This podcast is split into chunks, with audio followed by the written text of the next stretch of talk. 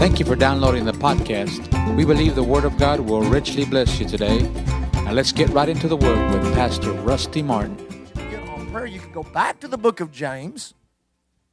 I've just been enjoying teaching out of the book of James. I guess I'm going to get it all taught here in a little bit. Amen. Go back to the book of James. James chapter 5 this evening. We'll begin there in verse 13. Take about, 15, 20 minutes here. Teach on prayer. It is a privilege to pray. We need to develop a passion to pray. Every person needs to have his own personal prayer life. I know there are times when it's not convenient to pray. Well, you need to do it anyway. And I want you to know there's no greater joy than having a prayer life that you're confident in, to know that when you commune with God, that God hears you.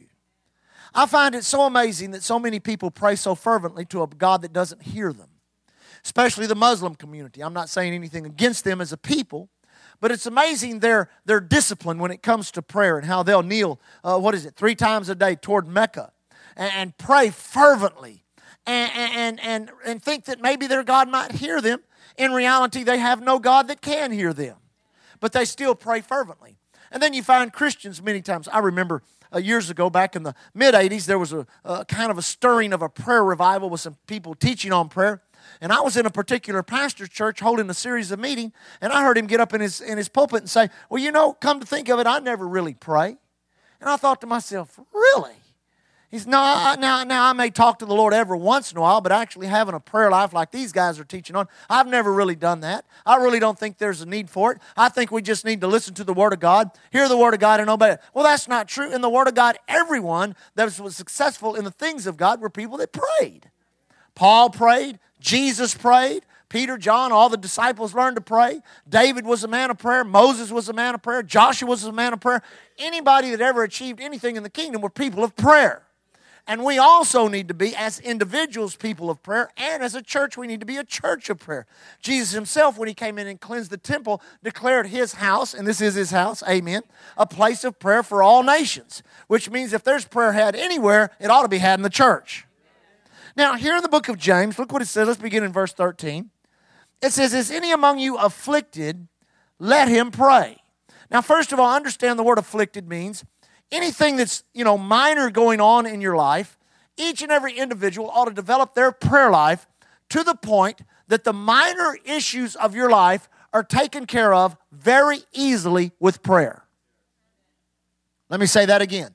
Every person ought to develop their prayer life to the point that every little minor issue in your life that comes up, you are well able to take care of it through your faith and your prayer life. Amen. You don't have to run to the church. You don't need a special meeting with a pastor. Just all of the things that we face in life, you should be able to just pray those things through, no problem whatsoever. Amen. Now, it says, if any afflicted, let him pray. That's what it's talking about, minor afflictions of life. Let him pray. Is any merry? Let him sing psalms. Amen. Is any sick among you? Let him call for the elders of the church and let them pray over him, anointing him with oil in the name of the Lord. Now, here is the doctrine of the anointing with oil. You say, well, do you do that at Island Church? We do that according to the Scriptures. I do not just automatically anoint everybody with oil. I believe, according to the Scriptures, and believe I can prove it true, that if you've been diagnosed with something and something's going on in your life, and you want to be ministered to along this line, we will minister to you along this line because you are coming to us desiring to be anointed with oil, and therefore we will do that for you. I believe that is the correct pattern. I do not believe the correct pattern is to anoint everybody with oil that needs prayer. Amen. But I believe that faith in this Scripture, if you come to me, now we've done it several times for several different people that have had afflictions and attacks of the enemy against their body, and they've come and said, Pastor, would you pray? Many times we minister to people privately like that. I'll bring them back to the office, Leah and I. We'll get the elders of the church. We'll get Brother Bobby. We'll get Alan and Roland. We'll get my dad. We'll get any other elders that we feel like people that are elders in the church, and we'll get together and we'll anoint you with oil, and we will pray the prayer of faith over you. You say, now, why do you do it like that? Well, notice what it says again. Look at the Scripture. It says, is there any sick among you? Let him call for the elders of the church. See who initiates it? We do not initiate it as the ministry. You initiate it as the person that desires prayer. Let him call for the elders of the church and let them pray over him, anointing him with oil in the name of the Lord. Now, the anointing of oil is just a place of contact and transmission. The oil doesn't heal you. There's no significance to the oil other than you are obeying the Scriptures. Amen? You're obeying the Scriptures. Now, notice what it says after that.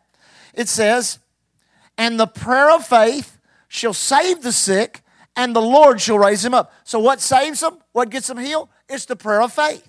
The prayer of faith shall save the sick, and the Lord shall raise him up. And if he have committed any sins, they shall be forgiven him. You say, now why did God put that scripture in there? Because many times it is sin that opens the door to sickness and disease. That's pretty weak, amen, but it's true.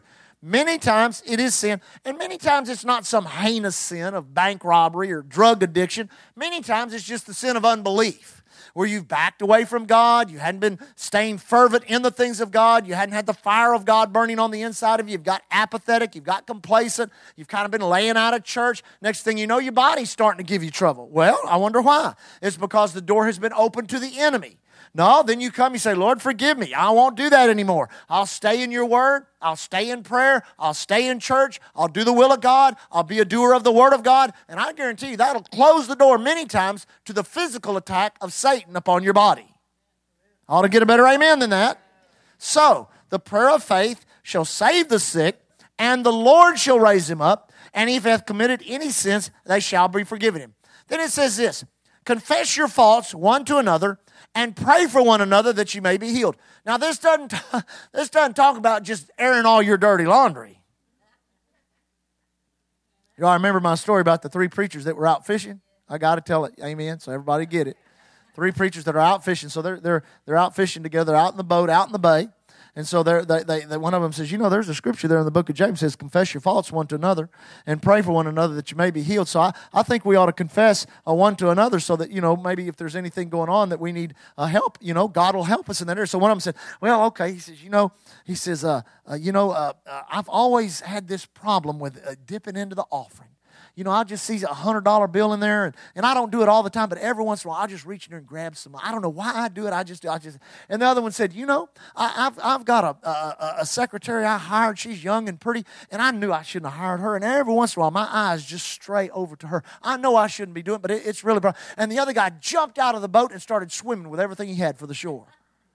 So they hollered to him, where are you going? What are you doing? He hollered back, I'm a gossip. And I can't wait to get back to the shore and tell everybody what you guys been doing. Amen. Actually, this is talking about making confession of things where you have missed the mark when it comes to the things of God, because we can educate one another. Many times when I get up and teach and preach and talk about things that work and talk about things I've done that have not worked, when I'm talking about things that I've done that have not worked, that have been a mistake, or I've done this and it wasn't God, that is a confession of my faults, where I have missed it, where I've not heard from God correctly, where I've done this and that. In so doing, we educate and we hone one another's spirit so that we will not be able to make the same mistake that this person made or that person made, or by your mistake or by your problem, you're able to help somebody else not to make that same mistake. That's in reality what this is talking about. This is not talking about airing all the different things of your life, because you do, I guarantee somebody's going to talk about you. And second thing, I don't want to know it. So don't come confessing that stuff to me. There are things to this day that people have told me that Leah still brings up, you know. That I think, why did you ever tell me that? It will be eternity before this gets cleansed out of my mind, you know? No, you confess those things to the Lord according to the book of 1 John. Amen? Hallelujah. Confess your faults one to another and pray for one another. Always pray. Now, I pray for you. Do you pray for me?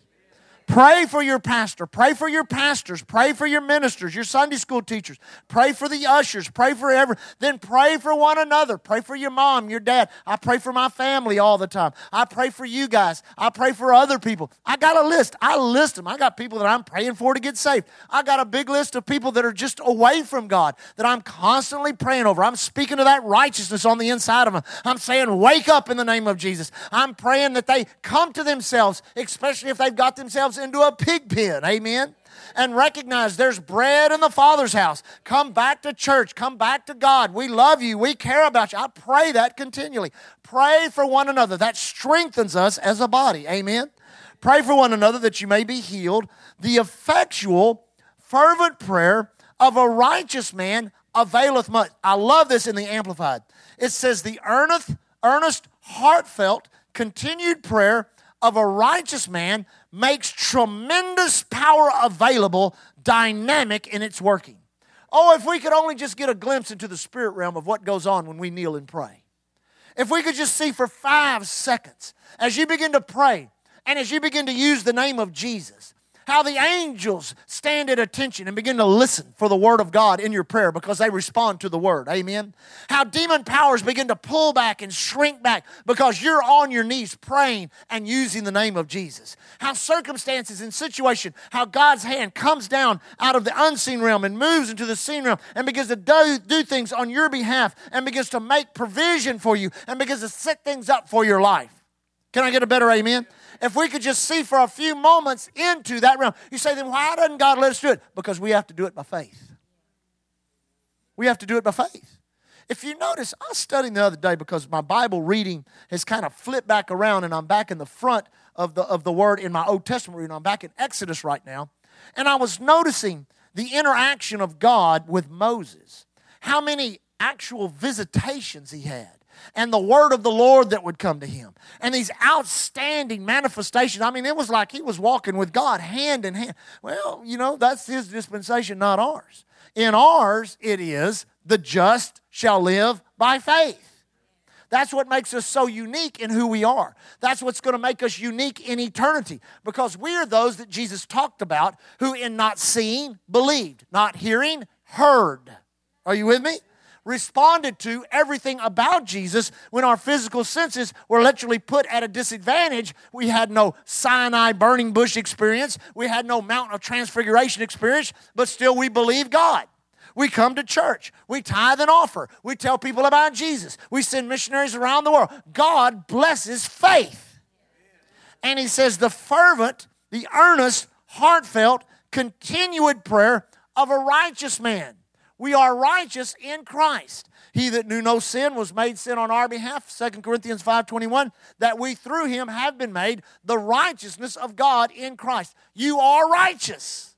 I said you are righteous. Because of that, your prayer makes tremendous power available, dynamic in its working. If we could just see it, but we don't. Verse 17, Elijah was a man subject to like passions as we are, and he prayed earnestly that it might not rain, and it rained not on the earth by the space of 3 years and 6 months. And he prayed again, and the heaven gave rain, and the earth brought forth her fruit. Now notice, Elijah's prayer commingled with the word of God and the will of God caused tremendous effect to manifest. It's as if God puts in control those who will pray. I wrote this down. It was in Andrew Murray's book. It seems God does nothing except someone prays. No one can get a prayer answered like you can.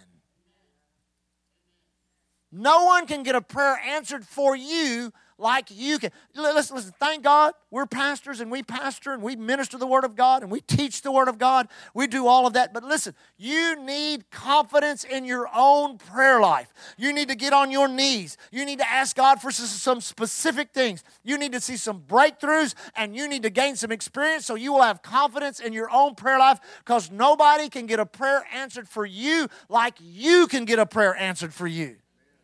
You're righteous. You have right standing with God. You have access to God. You can go to the very throne room of God. You can obtain mercy in time of need. You can do it. I said you can do it. Have some confidence and faith in your own prayer life that you can get something done. Amen? Now, 3 little points and then we'll close. Number 1, you. Everybody say me. You. Everybody say me.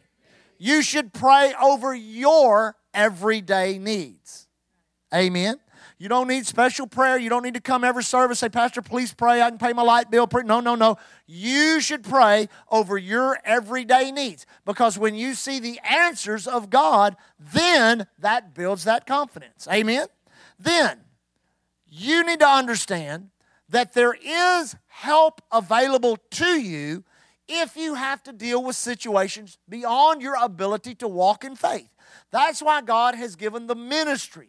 That's why we ask people to come up on Sunday mornings, Wednesday night, whenever we feel the unction of God in us to minister to people. We open up the altars. We invite people to come up. We get Brother Alan, Sister Pat. We get Brother Bobby and Sister Janice. My wife and I, others many times, have also helped us in the ministry up here.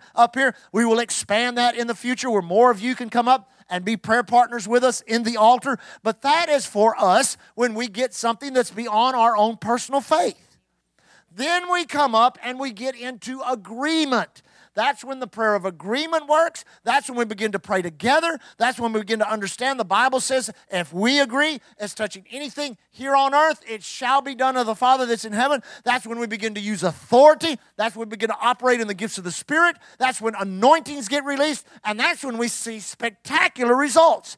But in the meantime, learn to pray over all of your daily needs. And then the third time, this is good, the third thing. Being human does not hinder you from receiving from God. Learn to stay with it. Elijah, the Bible said, was a man of like passions. If you study that, it actually means he was a man with the same weaknesses, the same inabilities, and the Bible actually says in the Amplified, with the same constitution. You say, what do you mean? We look in the Bible and we see the Moseses and we see the Elijahs and we see the Apostle Pauls and we think, oh, they had some kind of special deal with God. They had no special deal with God. They were people just like us with weaknesses, with inabilities, subject to fear, subject to doubt, subject to unbelief, but they stayed with it. They wouldn't quit. They wouldn't back off. They kept praying. They kept believing God. They kept standing because they knew that if they would not quit, God would not quit. Let me say that again. You need to hear that. If you will not quit, God will not quit. That is the only way you get through in your prayer is you make a decision. For years, I've taught the I'm not going to quit prayer. I've taught it to you many times. You remember that? You go to the Father. You say, Heavenly Father, in the name of Jesus, I want to tell you something today as I kneel in prayer. I want you to know I'm not going to quit. I'm not going to quit. I'm not going to quit. And then you say, by the way, Heavenly Father, I know seated on your right hand is Jesus Christ, my Lord and my Savior. I know the mercy seat is right there next to him, and his blood is poured upon that mercy seat. And while I'm up there talking to both of you guys, I just want you to know, Jesus, I'm not going to quit. I'm not going to quit. I'm not going to quit. And then you say to the Holy Ghost, Holy Spirit of God, I know you're in me through salvation. I know you're on me through the baptism of the Holy Ghost. And I want you to know something tonight. I'm not going to quit. I'm not going to quit. I'm not going to quit. Then you talk to the angelic realm. You say, angels of God, listen to me. You that respond to the word of God. You that are servants to those that are heirs of salvation. I want you to hear what I'm saying in prayer tonight. I'm not going to quit. I'm not going to quit. I'm not going to quit. I'm not going to quit. Then you say to all the demonic realm and the devil himself, Satan, Lucifer, and every demon on the planet, I got a message for you tonight. I'm not going to quit. I'm not going to quit. I'm not going to quit. I'm not going to quit. Then you know what you do? You go to the bathroom. Go to the bathroom. Go to the bathroom. You go to the bathroom. You open the door. You step inside. Right over the sink, there's something called a mirror. You look into that mirror, and you point at that image looking back to you. And you say it fervently. And you say it with faith. And you say it with courage. Listen to me. I'm not going to quit. I'm not going to quit. I'm not going to quit. I'm not going to quit. I'm not going to quit. And then you put up your hands and you start thanking God. And I guarantee you, if you will make that resolve on the inside of you, you may have times when you get knocked back, but you'll get up. You may have times when you look like you've been set back, but you'll always step forward. It'll look like times you've been knocked down, but you'll get up and dust yourself off, and you will make the decision, I am not going to quit. I'm going to stay with it till I get my prayer answered. And I guarantee you, God will vindicate every person that will do that in Jesus' name. And if you make a decision to do that, get ready. The blessings in your life, the breakthroughs in your life, and all that you desire for God to do is fixing to roll into your life. Just like a procession of blessing coming into a city or coming in somewhere else, it will just come into your finances, come into your health, come into your family, your job, your business. Every area of your life will be touched by the hand of God. Amen? Hallelujah. Lift your hands up and worship God tonight. Father, we glorify your name. Lord, you are the God that hears and answers prayer. We thank you, Father, that the heartfelt prayer of a righteous man or woman makes tremendous power available, dynamic in its working. We thank you for it, Father. Now, let's just take a couple of minutes and pray. Just take a couple of minutes and open your mouth up and pray right now. Whatever need you be having, whatever you may be praying about, it might be your job, it might be your finances. If you're praying about healing, just thank God that you're healed from the crown of your head to the soles of your feet. If you need direction, if you need breakthrough in a business, if you need finances, just rejoice that God hears your prayer. Maybe you need to pray the I'm not going to quit prayer. Just tell God, I'm not going to quit, I'm not going to quit, I'm not going to quit. And stay with it and stick with it and continue to pray and continue to believe God and pray one for another. Hallelujah. Thank you, Lord Jesus. We glorify your name. We exalt you, Lord God. We magnify you. We worship you. You are the God with eyes that see, the God with ears that hear, the God with hands that reach down into our lives. You are the God with feet that run quickly and passionately into our situations of life. You are the God of compassion and mercy. You are the God of all grace and righteous judgment. And we glorify and we worship you tonight. In Jesus' name. And everyone says, hallelujah. Stand on your feet this evening. Father, we bless your name. Thank you for your goodness and your mercy, your grace. And as we always do, our closing prayer encompasses your ability to protect us and keep us safe. Thank you for joining us today. We trust you enjoyed the podcast. We extend an invitation to you to come join us in one of our services. Sunday morning, 10:45. Tuesday prayer, 7:30. Thursday evening, midweek service, 7:30. We are located 2411 69th Street, Galveston, Texas. See you there.